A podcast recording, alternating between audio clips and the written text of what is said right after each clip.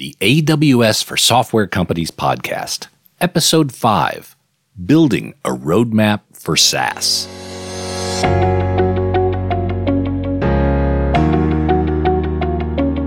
Well, hello, everyone, and welcome to the AWS for Software Companies podcast, where we talk to executive software leaders about their journeys to the cloud, overcoming obstacles, and the role that Amazon Web Services play in their success. Today, episode 5, we share a roundtable discussion with several industry software leaders who share insights, guidance, and lessons learned from building their software as a service organizations. All right. Good evening or good afternoon, everybody. My name's Adrian DeLuca, and I'm going to be your facilitator. So I'm not your expert speaker for today because I think we've got far more intelligent and more experienced people than me. But um, just a little bit about myself. As the title says, I'm the Director of Solution Architecture at AWS for our strategic development programs, which doesn't mean a whole lot, apart from the fact that um, I've been a long time software guy, ex software developer. Uh, I've also owned uh, and been a founder before of a number of software companies as well as a SaaS company. So this is a, a topic that is very near and dear to my heart. And uh, for the last three years living here in the United States, I've been working with our SaaS factory program, which uh, some of you may have heard about. For this session this afternoon, what we wanted to really do was rather than present at you, was to really get a number of industry experts that are actually living and breathing the journey of SaaS. Uh, and I slightly changed the title for those of you who were looking at the detail. What we plan to really talk about is not just how to build a SaaS company, which we all know is a long long journey, but how to build a resilient one. And so I'm going to start with uh, just a couple of observations uh, that I've certainly gone through, uh, particularly over these last six months. Uh, and then I'm going to invite uh, our esteemed panel to come and share their insights. But it was really interesting. One of the things I get to do is not just talk to uh, companies that are building or transitioning to the as a service model, but also get to talk to analysts. And it was really interesting in July, in the middle of summer, when this report came out. I don't know for those of you who follow this, but there was an interesting report that said this could be the first potential recession that the as a service industry is going to, to go through. And of course, we all know, you know, it's been a weird couple of years. And obviously, things like inflation, the war on Ukraine, and supply chains has been changing our world. It means that we're having to navigate, uh, and especially founders of companies in fast growth companies that might have limited capital are certainly finding it in a different environment than we were just eight or nine months ago. What hasn't helped over the last couple of months are some of the reports like this. You know, we've just seen in the last month uh, weaker earnings reportings from a number of Wall Street companies or companies that are on the stock exchange. We've seen certainly from the PE and VCs, you know, valuation write downs to the tune of even up to 75%, and also a lot of IPOs grinding, you know, to a halt. Uh, you know, this one was a really interesting one. Just you know, almost or 94% of IPOs in the United States are down this year relative to the year before. So, not a whole lot of good news. And obviously, just these last couple of weeks, you know, we've seen a lot of tech companies announcing, you know, very large layoffs.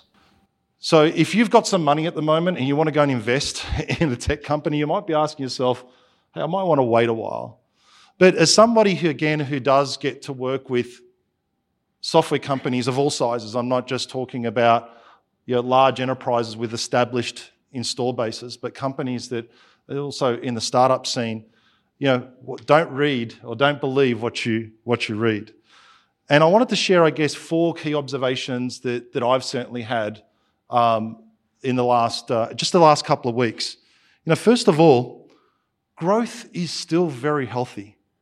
If you look at any as a service or product led growth company, double digit growth in terms of acquisition is still very healthy. I mean, just look at some of the numbers that we've just saw from a lot of AWS uh, partners. Datadog, just a couple of weeks ago, reported 61% ARR growth. Atlassian, 31% growth.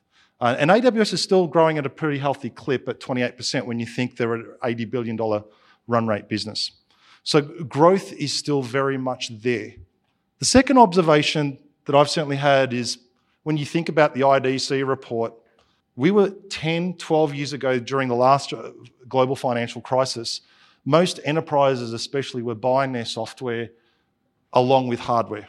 They were refreshing their servers, their storage, their networking equipment, and they were buying operational expenditure, or they were buying uh, capex as well as uh, opex along with their maintenance contracts. Now, what we do know is in recessions, is that operational expenditure is a lot more robust, it's a lot more resilient, and that for a number of reasons. You know, first of all, there's smaller line items each month.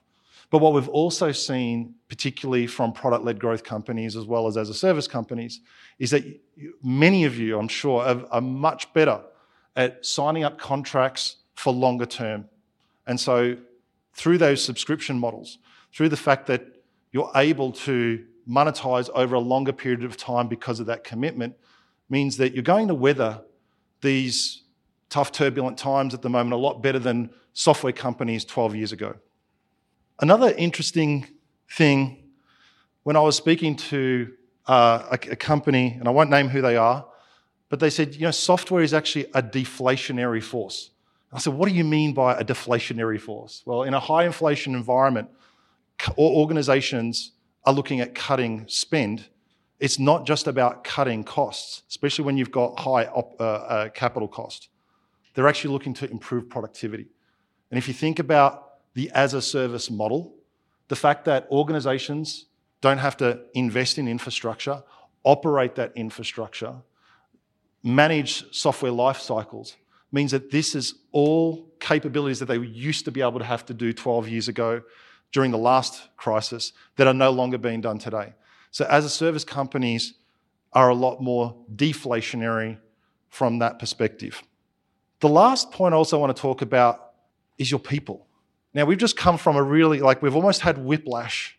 And I've seen some re- reports of like 12 months ago, I know I was having trouble hiring the right talent, the right people. Just the proliferation of the specialized skill that was required or some of the international expansion that we were looking to do. Finding people with that experience was very difficult. But this is a great opportunity while big tech may be laying off people, it's a great opportunity. And I was speaking to a CEO just last week in New York about this very thing. He said, We are taking this as an opportunity to go and hire the skills that we could not hire 12 years ago. And it's not just about the skills, it's the diversity. Now, it's also true of a report that I read that organizations that have at least one third women grow faster than the average companies that don't have a third. So it's not just about hiring in different locations, hiring people with different cultural backgrounds, but also being able to have that mix really does show that it propels you as a company as we go through these changes. So these are just some of the observations that I've certainly had, and certainly some discussions I would like to have with my panel. So, without any further ado, I'm going to start introducing our panelists for this evening. So, our first panelist is Ashley Kramer. She is the CMO and CSO and acting CTO. You're a busy girl. I'm busy. At GitLab. GitLab. For those of you, I'm sure, uh, who know GitLab, but if for those of you who may not, formally established in 2014 an alumni of the Y Combinator Seed Accelerator from the winter of 2015, uh, but more widely used by a lot of Git, uh, a lot of uh, DevOps developers. They checked in their first code in 2011. Isn't that amazing? Already 11 years ago.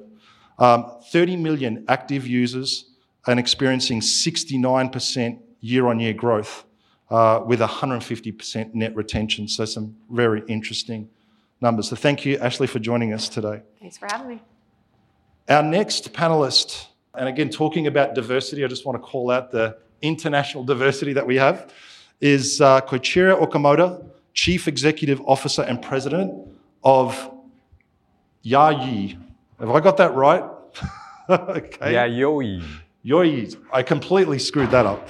This is a company that's been around for even longer, 1978, self described as the Intuit of Japan, uh, powering a lot of SMB and enterprise companies through uh, multiple technology cycles. You've certainly seen them all, we're going to, to, to be talking about.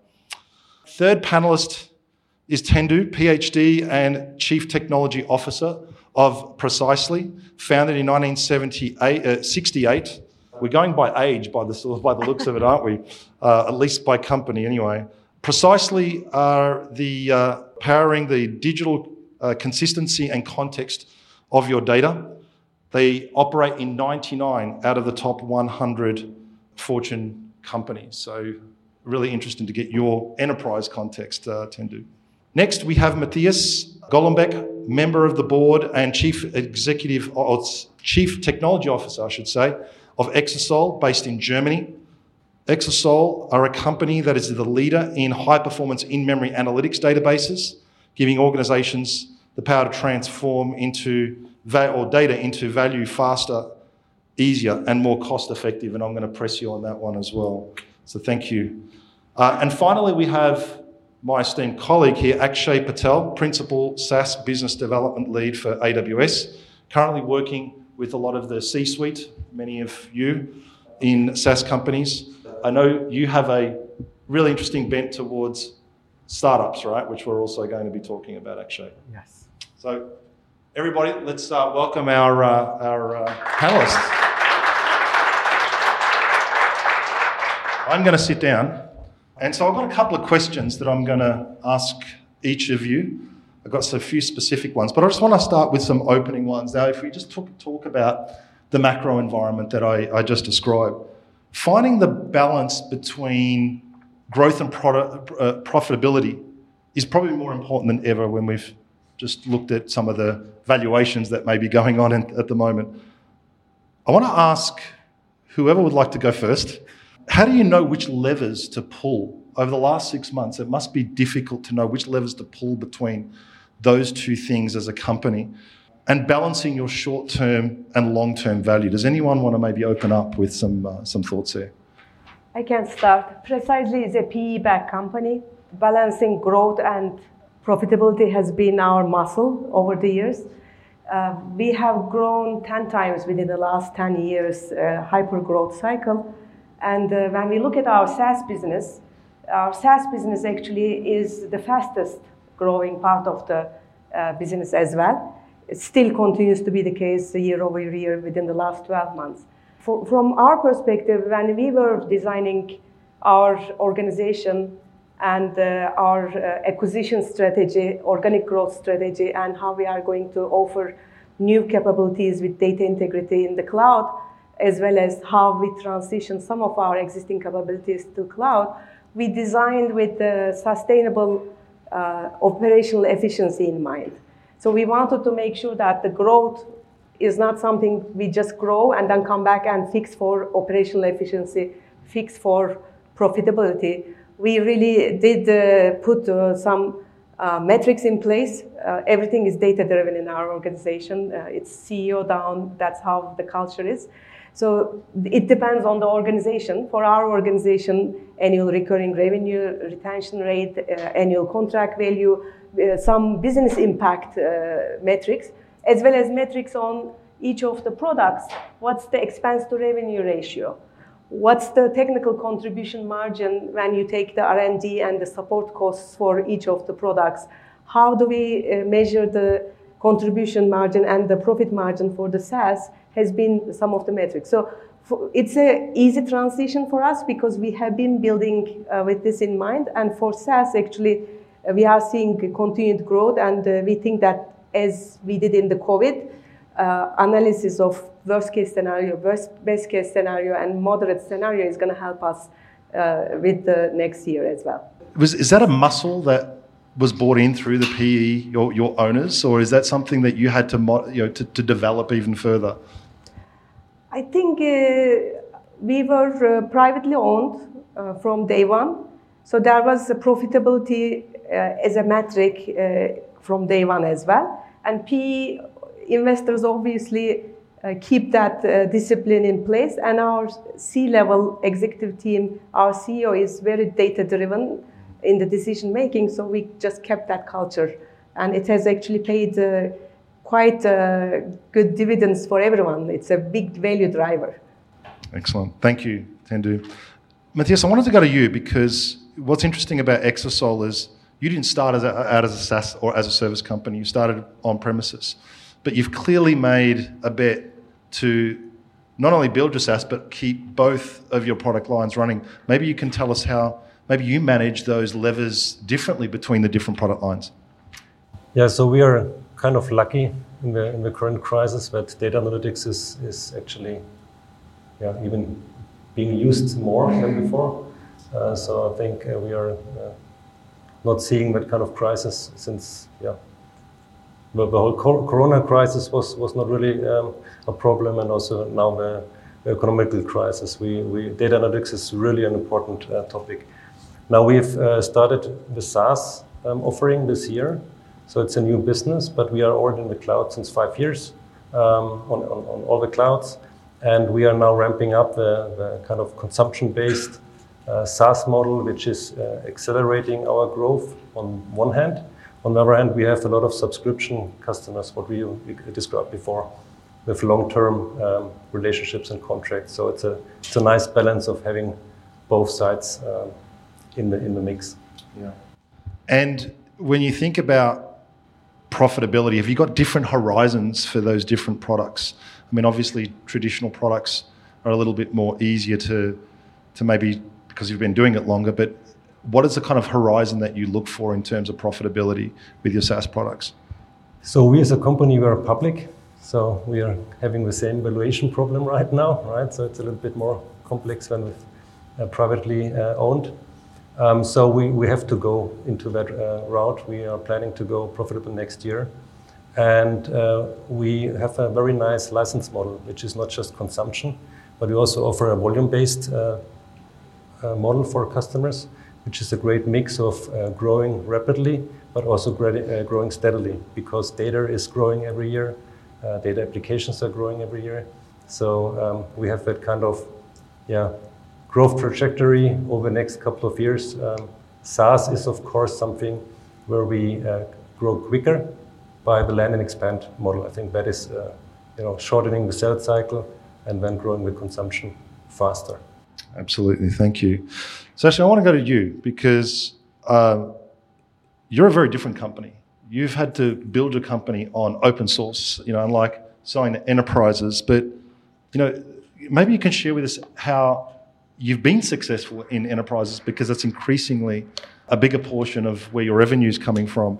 You know, what do you see customers valuing most of, especially enterprise customers, about your product? Yeah, it's a great question. As you mentioned, we started as a company in 2011 on this open source project. That was founder number one, Dimitri. And then founder number two, who is our current CEO and co-founder, Sid Sijbrandij, um, found this open source project and said, this should probably be something that we host. And that is where we became also a SaaS company with GitLab.com. And so you saw the typical journey where it was more product led growth, more people discovering, having people contribute, in us hosting for them in a multi tenant way. Now, as you mentioned, um, fun fact 10 years to the day of our first code check in, we went public. And so that's kind of a fun story to tell. And we went public because we secure enterprise code as well. And so what that journey's looked like is some can use multi-tenant SaaS, that's great. Some want to self-manage. And we're actually announcing this week in partnership with AWS that single tenancy is now a thing because enterprises really need that reliability disaster recovery going into their own region and you can only do so much as a multi-tenant SaaS um, product only. And so you know, what I think customers value the most and what differentiates us from some of our competitors in the DevSecOps uh, landscape is that we have all of these different deployment options. And um, I'm pretty excited to uh, see where we can go with it'll be called GitLab Dedicated, and it'll be solely uh, in partnership with AWS as our cloud partner. So you're really investing in new products as, as this is all going along. All the time. Yeah. So are you are you finding a, a, a difference in your go to market model, or is that still largely the same? It's funny. We were just talking about this before we came up. Um, you know, it, it is as chief marketing officer, it is a unique challenge in that we have this product led growth motion, and that is great. And that's targeting these developer champions that find it, bring it in for their team, they can use a credit card, enterprises. we like to go in, and we'll have a lot of the conversations this week uh, with, with our AWS counterparts to go in and do what we call a value stream benchmark.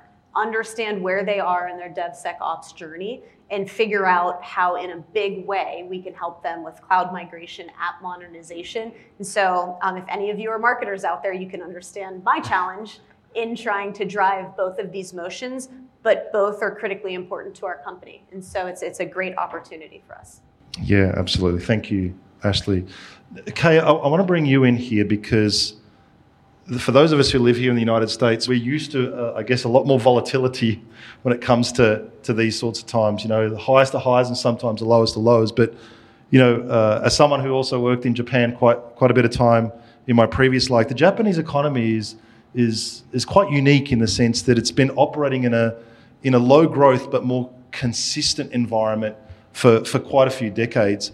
Maybe you can share with us how, how, how do Japanese companies think during these times around balancing you know, growth and profitability? Yeah, so you talk about recession, uh, but in Japan, we've been under recession for the past 30 years or so. so it's nothing new for us. And funny thing is that, you know, um, so arrive in Las Vegas and having lunch, you know, with $20, you know, if you like to have decent meal, decent lunch, you know, it's, it, $20 is not enough. But in Japan, um, maybe five dollars would be you know decent. Ten dollars, great lunch. so you know, if you ever have a chance to come to Japan, it's the right timing. You know? it's a really great timing. Okay, I just bought a nine dollar coffee in California a couple of weeks ago, so I know a little bit. You know, from my point of view, it's crazy. But you know, the problem is, you know, we cannot keep you know shrinking our economy. That's you right. know, the problem is, you know, AWS in Japan charges in U.S. dollars. So at some point, we cannot pay to AWS because it's in US dollars. So we have to revive our economy. But the problem is that the, as a society, as well as the customers, are pretty conservative. Um, but you know, it's, it's about um, timing for us to change. Uh, so that you know, we can be one of the, you know, the first tier you know, countries in the world. Absolutely. Maybe you can share a little bit about your journey as a company you had to make some brave moves. I would I would sure. call them over the over that period of time, especially when when you really decided to to pivot to SaaS. And you've got a great story. I really want you to tell the story about how you kind of rallied your your developers. Tell us a little bit about that decision, that moment that you had to really pivot the company in a, a significantly different direction. Sure you know, as a Japanese company, you know, by nature we are a conservative company, but also we are a technology company. So we are uh, a little bit more progressive than average, I think. Uh, so we started our uh, cloud journey uh, in early 2010s, and we are at this moment in the third phase of our journey.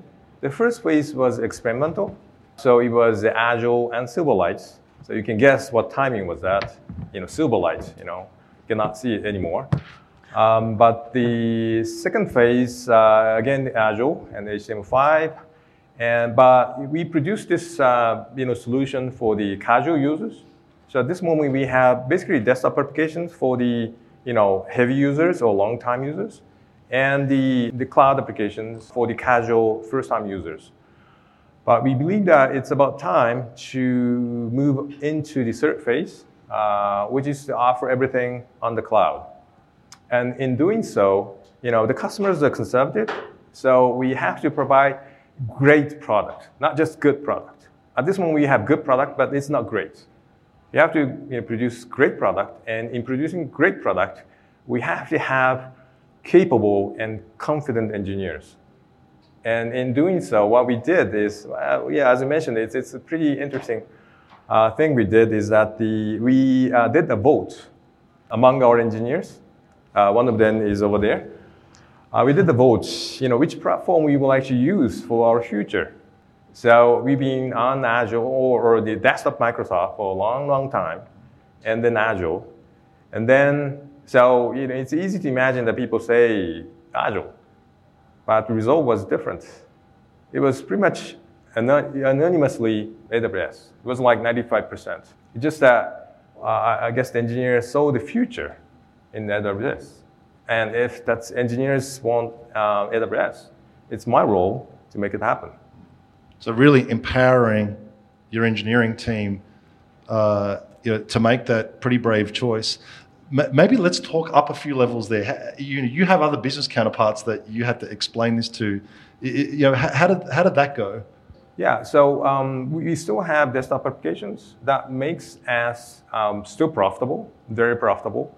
Uh, so uh, which makes us resilient to this environment. So that you know you can call it a cash cow.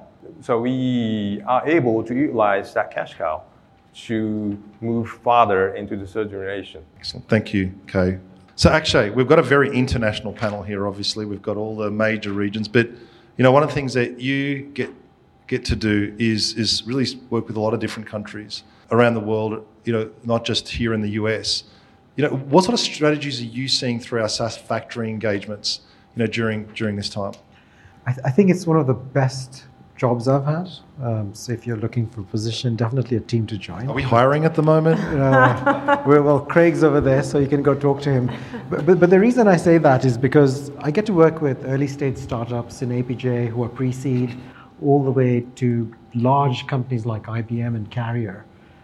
One of the most, in fact, probably in almost every conversation, the one thing I always talk about is pricing and packaging. And it's, it's, it's, it's, it's an interesting conversation starter because it starts with pricing, packaging, but it's really about how SaaS companies, regardless of their size, are transforming the way they go to market and going after growth. So again, there are a lot of constant, lot of lot of work and a lot of conversations around growth, and that leads to the next uh, big topic, which is architecture. We see a lot of them reinvesting in the way they build architecture. So Ashley, you spoke of going from multi-tenancy to siloed. So we see a lot of that kind of uh, conversions. We see a lot of uh, traditional companies moving from traditional models on-prem to cloud. But it's growth. It's about pricing, packaging. It's about top line.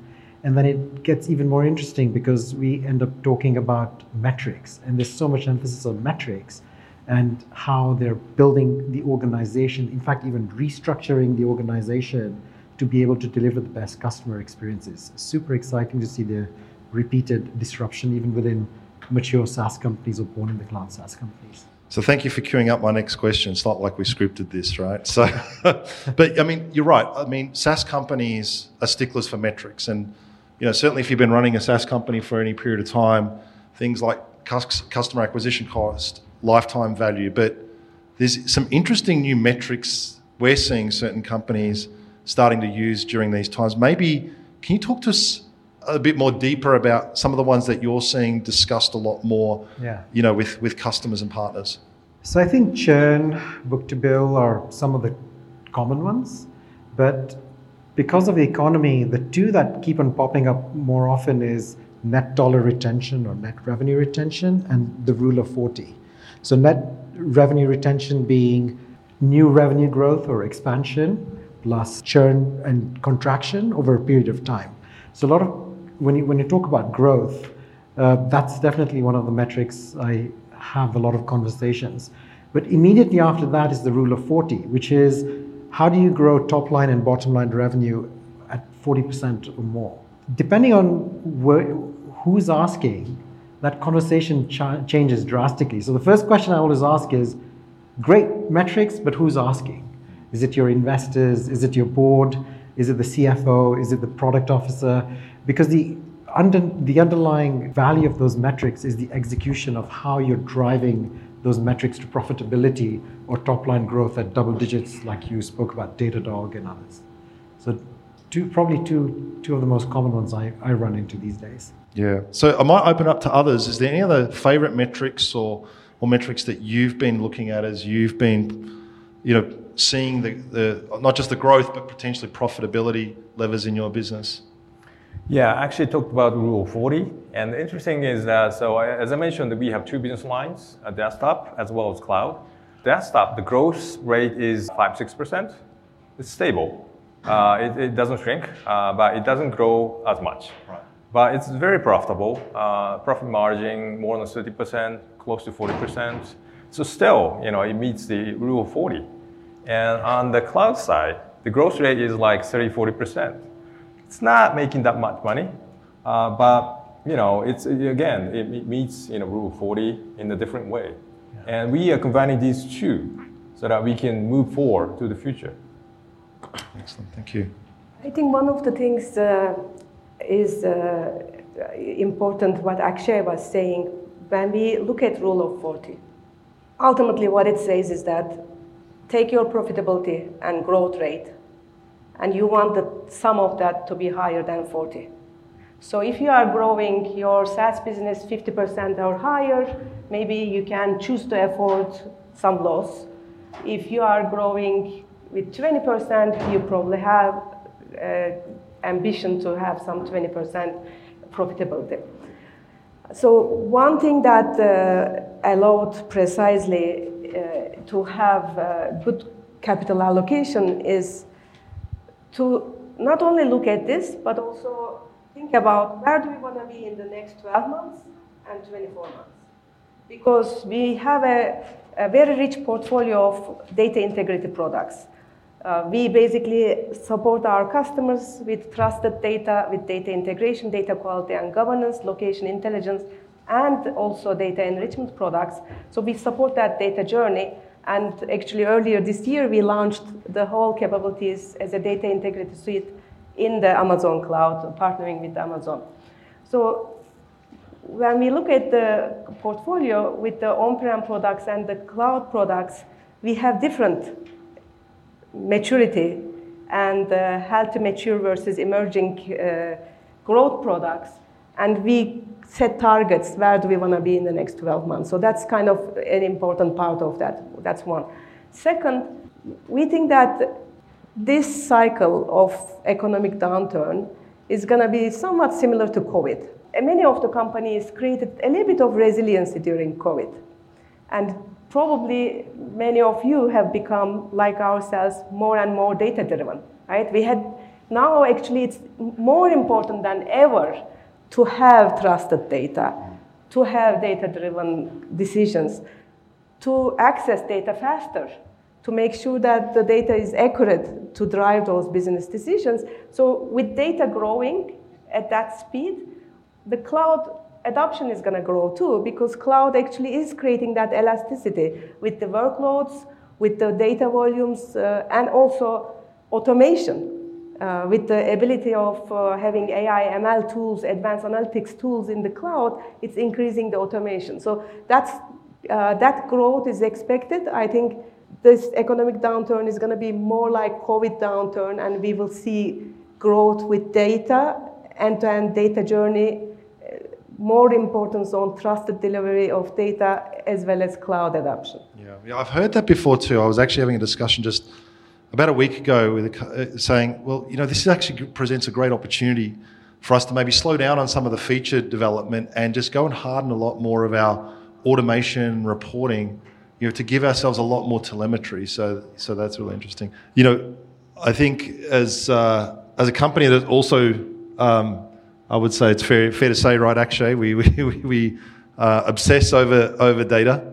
Um, it's also running experimentation, right, with your customers. Certainly, you know, playing with different, or, or modifying, not playing, but modifying your different pricing plans for your different cohorts of users is another thing I can, uh, I'm seeing companies uh, also using that data to, to fine tune. Also, for those that are exposed to FX changes, which are fluctuating quite severely in some parts, right? That's also another opportunity to, to, to drive longer commitment periods in return for a shorter term uh, you know, discount or repackaging of that. Mathias, I wanted to go back to you because the, you and I had this interesting discussion because I asked you the question, what surprises did you have? What was what what were you probably unprepared for when you were, you know, when you're releasing your SaaS products? And you told me culture and go to market very specifically. Can you elaborate a bit more on that? Yeah, I think um, Ashley mentioned that before, right? Um, it's a different go-to-market motion. It's you have to, yeah, convince customers to try it out. You have to convince customers to onboard. You have to create a really good uh, onboarding experience, trial experience, and and then from there you have to work on the growth. So how do you work making customers successful. So the whole customer success man- management is, uh, I think, very important. Um, so allowing them to then grow using the product more and finally getting more successful on their own.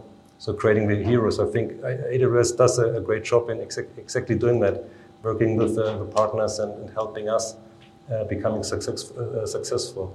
So it is that kind of different go-to-market methodology, and it's it's a lot about culture. It's not not just about technology, pricing, and so on. It's it's really about culture. Yeah, absolutely. I think uh, Mathias does a, uh, has a very good point. Uh, we have experienced uh, similar uh, challenges, and I think every organization is uh, probably going through similar challenges. People think that cloud is a technology transformation, and it is not. Hadoop was a technology transformation. However, cloud is really a business transformation. You have to think about pricing different. You have to have your sales organization uh, behave in a different way. Your customer onboarding, like you mentioned, is different. So it's not just building the products and deployment in the cloud or in hybrid environments. It's how uh, you organizationally transform yourself to take that uh, to market is a big uh, challenge often. And AWS has great resources. In, in fact, they helped us, for example, with a lot of training, training both technically, uh, upskilling, learning assessments, migration uh, map. Uh, when we do acquire a company, every time we acquire a company, they come with uh, some on-prem and cloud products. So there's a lot of consolidation or migration that happens with that as well. So that, that has been really a, a good partnership as well. Yeah. It's a there's a there's a developer cultural difference too.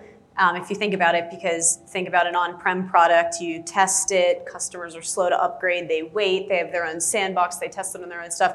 When you're dealing with SaaS, it's going out, they're using it, they're getting it live. You introduce bugs, you're rolling back, and so it's it's this constant um, it, it's this constant balance of what, what we call um, we like boring solutions at GitLab. We like to get it out. There's actually publicly in our handbook. I'm not giving you any secrets. Get the boring solution out and then iterate. Keep iterating. There's no time for waterfall anymore. Get it out there. But it's a much different um, developer cultural mindset as well. So you just touched on the key word here. To, to be successful as a SaaS company, especially if you've come from a traditional company, it does require a different mindset at all levels. You know, it's not just a, as I think you said, it's not a technology transformation, it's a business transformation. It transforms processes, sales, marketing, and so forth. I'd like to ask you all and consider what sort of, when we think about the fact that we've just come from an environment where, you know, striving for talent was very difficult, attracting talent can be difficult, especially in such a competitive environment. I'd like for all of you to maybe share with us what are some of the attributes that you look for. It's not just about getting the smartest developer, right? But what sort of attributes do you now start to look for as you're building out your companies? Who wants to kick us off with that? I can start because we're a, we're a values based um, culture and company and have been since the beginning of time. So it spells credit, collaboration, results, efficiency, diversity, inclu- inclusion, belonging, iteration, and transparency. And those are all critically important if you think about um, the type of talent we want to bring in. Sure, you can give them a te- you can give a developer some some sort of you know task coding challenge and figure out if they're good developers or not. But it's really those values that will show us if they're going to be a good fit for the company. As an open core now, not source, but an open core company, transparency is critical to us. So if you like to protect your work or you're not much of a collaborator, it's probably not for you. Mm-hmm. And so, from that perspective, that's what we look for at GitLab on top of core hard skill sets, which we can easily discover in a test. Even for executives, I, I could tell 50% of my interview process was, was figuring out who I was as a person and how I would be and how I would enter the company to make sure it was a fit. And values are a lot more long term, a lot more durable, right? That's so, right. yeah, excellent. Thank you. Anyone else? Yeah, um, being a Japanese company, uh, I would say my company is uh, very hardworking, very diligent, and uh, very Like your professional. train's very reliable. yeah, yeah, Unlike exactly. So everything has to be perfect, you know. Um, you expect to be in Osaka at this point at this time, then you'll be there. you know, that's a different story when you know you try to come to Las Vegas. but anyway, um, you know, we, we would like to keep some of them, some of those traits, but at the same time, we have to change some of them. And uh, one thing that we have to change is that, you know, we, we cannot be try to be perfect, at least from the beginning. And uh, we have to accept the failure you know, uh, failure as a result of, uh, you know, challenge, you know, uh, that should be praised. And uh, you mentioned that the, you know, not, not just engineers, but everybody in the organization has to change, that including me. You know, I am a perfectionist and I expect everybody within my company to be perfect, but I, I do believe that I have to change, you know, myself. Absolutely. I will focus on the resilience. Uh, you you had the title Building a Resilient Roadmap. So diversity brings resilience, right? We are in this uh, pivoting point in the skills, probably. We, we help our customers with mainframe modernization to cloud. Many of our customers, 99 of Fortune 100 and 100 we serve in over 100 countries, 12,000 customers, they are doing modernization because mainframe skills are in shortage, retiring, and the cloud skills are in shortage because we don't have enough uh, graduates. Data analysts, data scientist skills are in shortage.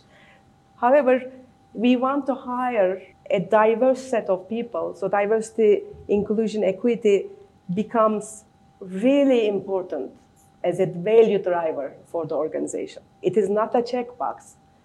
There are several studies with McKinsey over five years. They have been studying 40,000 plus employees and many companies, how the trend impacts to the data points that you provided, uh, having diversity in the executive team, having in the leadership, to the profitable of the, of the companies, to the success and the growth of the company.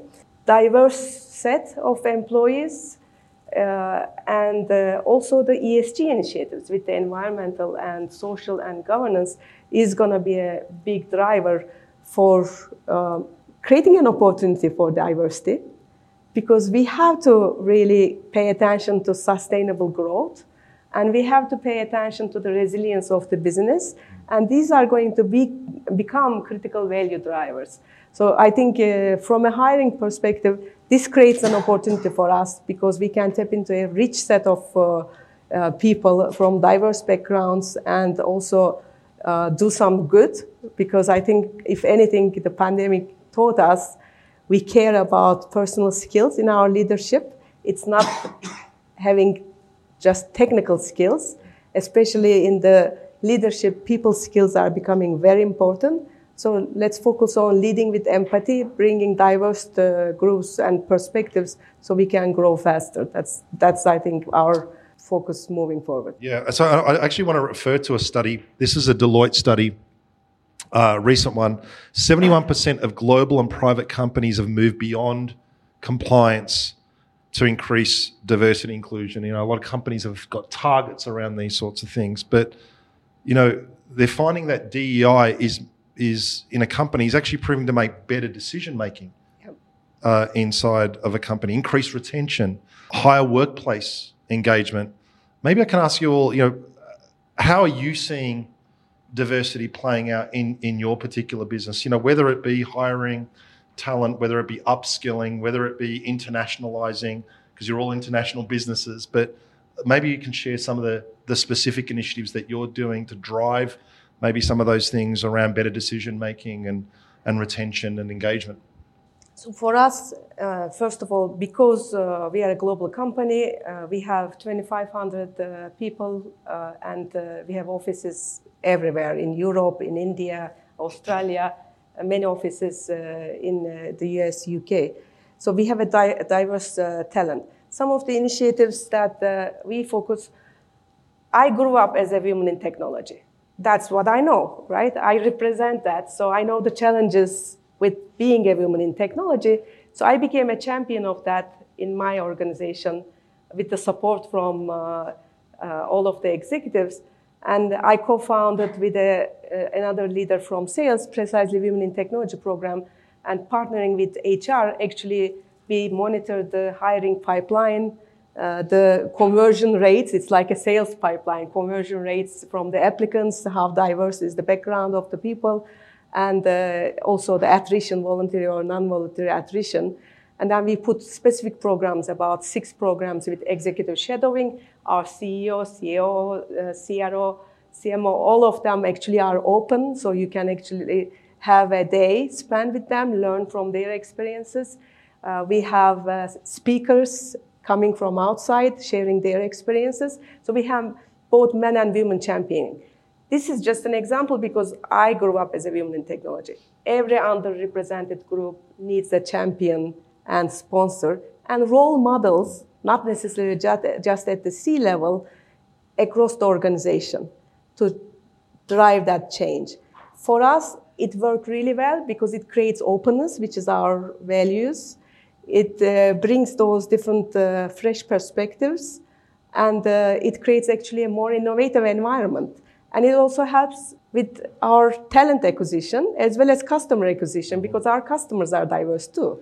Uh, it, it's really worked well from a customer serving our customers and uh, attracting more talent. So diversity breeds more diversity naturally by Correct. by investing in it. Correct. Great. We have some similar things at GitLab. We have team member resource groups, and we bring speakers in, and uh, each member of the executive team sponsors one of them.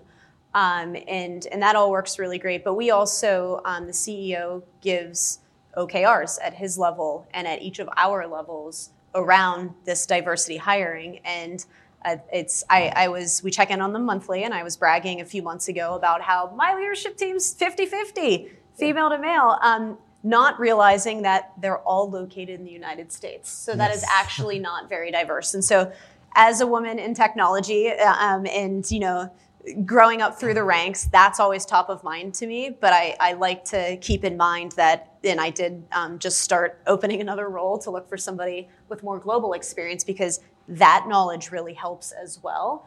And so I, I, like to I like to try to expand out to think of the global diversity too, which you all did a nice job with the panel today. Yeah, thank you for mentioning that. I, am one of the beneficiaries of that. You know, uh, one thing I've really enjoyed at Amazon is the rotations that we have and mm. giving people like myself that in little old Australia, which is very far away, to come and work in a market like this. So that cultural diversity is really important, and I would argue it's even more important as a SaaS company because you know, I, I, remember a CEO once told me SaaS companies are global from day one, mm-hmm. right? And if you want to address, you know, and, and, and, truly be successful as a global company, you've got to start building cultural diversity from day one as well. So, actually, well, maybe if you could maybe share, because I know we've had some discussions about this. Yeah, actually, I wanted to double click on that because in a very similar conversation with in another panel, I was kind of being pushed a little bit more to explain, but why does it really matter? So if you think about SaaS and all the conversations, the examples you gave, it's about the customer experience, right? And so the diversity that you invest in your organization through all these different programs is really all, all, about how do you deliver that those different experiences to your customers. And so it's after a little while, the EQ part of your employees start becoming important, which reflect in your products. It reflects in the way you engage with your customers. So it's product, your operational experiences, and that's how it really translates to value for your your company, but also for your customers' outcomes. So it, it was it was a so I do agree with you. In SaaS, it matters even more.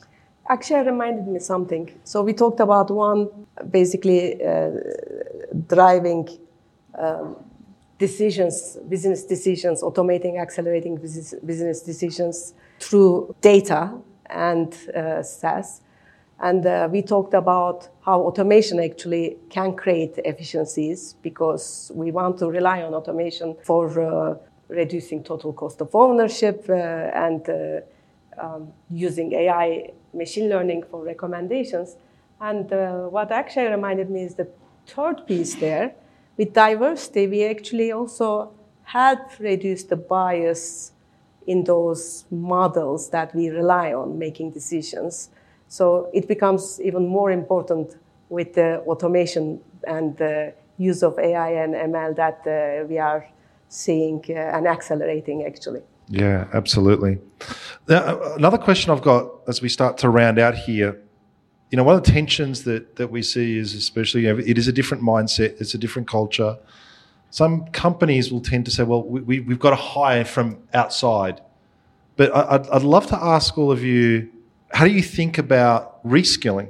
Because especially in an environment where it's been tough to necessarily get the experience, the skill, or even the diversity that you're looking for, because diversity isn't just gender, it's also the, the experiential sides. But maybe uh, who would like to share maybe some of the initiatives that you're taking to reskill your existing forces we're working towards this new delivery model? Yeah. so I would say, you know, we have to have a mix uh, you know, existing engineers, uh, you know, being reskilled, as well as, of course, we like to have uh, capable, you know, engineers, you know, cloud native engineers from outside. So it's going to be a mix. And um, they used to say, um, well, at least in Japan, it is often said that the engineers hit the technological ceiling at the age of 30 or 40 so that they don't, you know, evolve anymore. That's all. Maybe. I'm over the hill. yeah. Um, but you know, I don't think that's that's that's the case. And uh, you know, I, I mentioned about the vote we had, and uh, you know, we have engineers at the age of 50, 55, you know, close to 60, and you know, all of them are very much willing to learn, and and they voted for for the AWS, and AWS has been offering us uh, you know plenty of uh, training courses, and our engineers taking those courses and actually you know producing you know, good, great, not just good, but the great uh, product at this moment. So, you So you know, don't have to always do it yourself. yeah, actually, I started. Well, you know, you know, I'm an engineer by nature, um, but the I quit um, at the age of 30 or something uh, to become a management consultant. But the I resumed coding like uh, five years ago. It's just fun, just so much fun. Thank you. Any, anyone else? I think it, it comes back to the, the learning, the, the curiosity of people and the selection process. I think Yeah. it's not just, you know, you reskill a, a bunch of people, it's, it's already the selection process which picks people who want to constantly learn and evolve.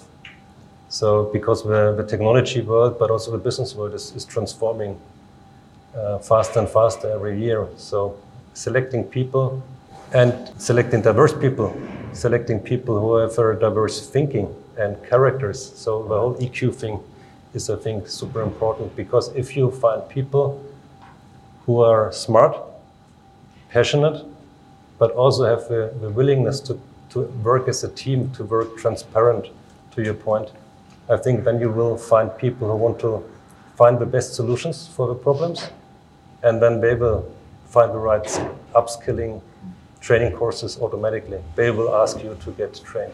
Yeah, two important attributes. You know, you hire for curiosity. It's something that you can you can evaluate during uh, that, but also putting them into an environment where they can challenge one another. Right? Yeah. Yeah, absolutely. And from my perspective, we, we, we do we do similar things. We bring outside you know talent in for newer concepts. We partner with AWS to to help us you know get get the skill set and the knowledge that we need. But if you think about your current talent, you have this really great talent. Sometimes engineers get bored, but you, they're great and they understand your company and they understand the mechanics of your code base. So what we do in this case is we pair them up. We pair them up, we do knowledge share, and then they can move from team to team, and we retain that great talent um, because starting uh, attrition is expensive, and bringing on new talent is expensive. And so I think on top of the the first two, really doing this sort of paired partnership so they can move from team to team has been really beneficial for us. Absolutely. There's, uh, there's something else I wanted to add because we talk about upskilling. The other thing I've seen happen more and more now is breaking the natural tension between the engineering technology people and the business people. What I'm seeing is a lot of the upskilling, cross skilling of business into technology, technology into business is also becoming very important. So if you think about product led growth as an example, um, it's important for engineering to think like growth engineers and product teams to think like growth product management and work closely with marketing and work closely with sales and vice versa. So, you know, sales teams actually understanding the technology a little bit more or marketing understand how to position that technology. So there's a lot of business technology uh, hybrids popping up everywhere as well. So that's the other one I wanted to We're, share. we're clearly a core believer of that at GitLab. Our chief marketing officer, me, is now our CTO, me. Yes. Um, in an acting role. CTO. But it's What are you going to do next week? not sleep. but um, but if you you know I, I thought that it would be kind of awkward at first when all of these engineers found out that their marketing officer, I do have a technical background, is becoming their acting CTO for a while. But what's been really interesting is I'm bringing them all this business context, and I'm bringing back the marketing team because by the way we use GitLab to deliver GitLab software, so I'm bringing the marketing team all of these ideas around that. So that I couldn't agree with that more. That cross pollination has has really paid off in the last few months since I've done all of the roles. Yeah. Yeah, I want to just add something. Uh, first, I think this kind of transformation with the business transformation, cloud transformation, and whatever is the next challenge that we are going to face with, you need some seed teams which has the skills that you can really have that cross pollination. So Amazon, uh, for example, helped us with a learning assessment uh, with one of our groups to uh, develop a path forward. How are we going to upskill for cloud security, for fundamentals, etc., and uh, have a development plan for this group of uh, people. So bringing outside talent experience is important for that C team, and then training the people who are in the company who are curious because that's how we hire, who are open to learning, so they can actually develop themselves in addition to bringing uh, something valuable into market. And then the third piece, uh, to Ashley's very critical uh, point, innovation is about solving a business problem. The closer we bring the engineers and the technologists to the business problem, to the customers, to understand what the customer challenge is, to understand what that next challenge is going to be, how they are using versus how they are not using the products, really open up their kind of aperture and uh, perspective. They start seeing the business impact and the value of what they are creating. That's another area that uh, I think is important. Yeah, certainly. I remember my time when I had my SaaS company. You know, it, you know, just by virtue of the fact that you're not maintaining software anymore, you're not maintaining revenue. Everybody needs to have that growth mindset. Yeah. So, you know, it's it's it's about how you drive that next piece of adoption, that next uh, you know capability that helps your customers value and, and keep building that value chain. So, excellent. All right, final question. So, and this was actually inspired by UK. So I'm gonna, you know, it's your fault. This last question, but you know, you're all executives in fast-moving companies. So, and you said it was equally important to invest in yourself. So I'm going to ask each of you, what are you doing to personally invest in, or, or to invest in your personal growth? So we're going to start from from that side, actually. Yeah. Now, for those who know me, I have a big stack of books and podcasts uh, next to my bed. So There's a great product called a Kindle that you might Yes. want to consider. I got that as well. So sometimes a good old book does wonders. Um, so definitely in my books and uh, podcasts. Uh, I do believe in the networking effect. So I'm a, a part of our CTO network in, in Europe, which consists about, I don't know, 600 people. And we have a Slack channel, we have constant kind of food for thought because people ask questions, respond. We are meeting each other physically regularly. So I think that is uh, an inspiration to, to learn and grow. And beside, I think what is important as a manager is to hire the right people, uh, direct reports, who are inspiration, but also the support that you can delegate and Yes. create enough space for your, yourself to be on that strategy level, not just on the operational level. Two great ones. Tendu. So I read uh, and follow. So I read uh, analyst reports, follow certain analysts. I spend a lot of time talking with our customers and partners as well, uh, strategic partners. And customers, you learn a lot. Uh, sometimes it's in between uh, implementations, challenges, and uh, whether it's with data integrity, whether it's the quality of data that's impacting them, that creates a lot of uh, opportunities for me to kind of think what's the next problem that we will be solving. I read a lot, and uh, podcasts are also great because I spend a lot of time driving somehow, and uh, traffic it's, is back. It's, it's, it's, really good. Uh, the podcasts uh, make it easier uh, for that uh, travel, uh, but networking. I, for example, are have been attending ESG roundtables with the C levels to learn more about who is doing what in that space, how we can bring our data governance and data quality products to the market for ESG use cases. So networking has an impact as well. Excellent. Thank you, Tendu. Okay. So I've been coding for the past five years, and uh, for the past um, couple months, I've been learning AI. And uh, what happened is that the I have a daughter, uh, age 15, and she wanted to use AI uh, for her school project. And uh, one of her classmates' father, uh, who is an AI engineer, volunteered to teach them uh, his daughter as well as my daughter. And um, I kind of joined that study group as a student. Wow. And it's wow. so fun. And basically, I'm competing against my daughter. What's the competition like in the house, Kay? um, well, unfortunately, in terms of time you can spend, I'm losing. yeah, it's a lot easier when you're a full time student, let's face it, right? Excellent. Thank you, Kay. Finally, Ashley. So the good news is I would definitely beat my dad at a coding challenge. Um, he's in construction. But all, of the above books, love networking, and, and I love the like kind of like informal dinner, like I feel versus the presentation and the like set topic roundtables, customer conversations. What I've found a ton of value in over the past many years is executive coaching, but I changed it when I came to GitLab. So I took my coach, who had been my coach for the past few years, and she is now the coach for my entire VP mm-hmm. And so what's really valuable there is she's coaching them and this they're all very thankful they haven't had this in their life and then she coaches me on how to be a better leader for them. Wow. And so that was something new I tried here. That was very much so an experiment that has been working really well. I'm going to steal that idea. Um, Thank you so much for sharing your tips. Uh, please join me in saying thank you to our panel this evening.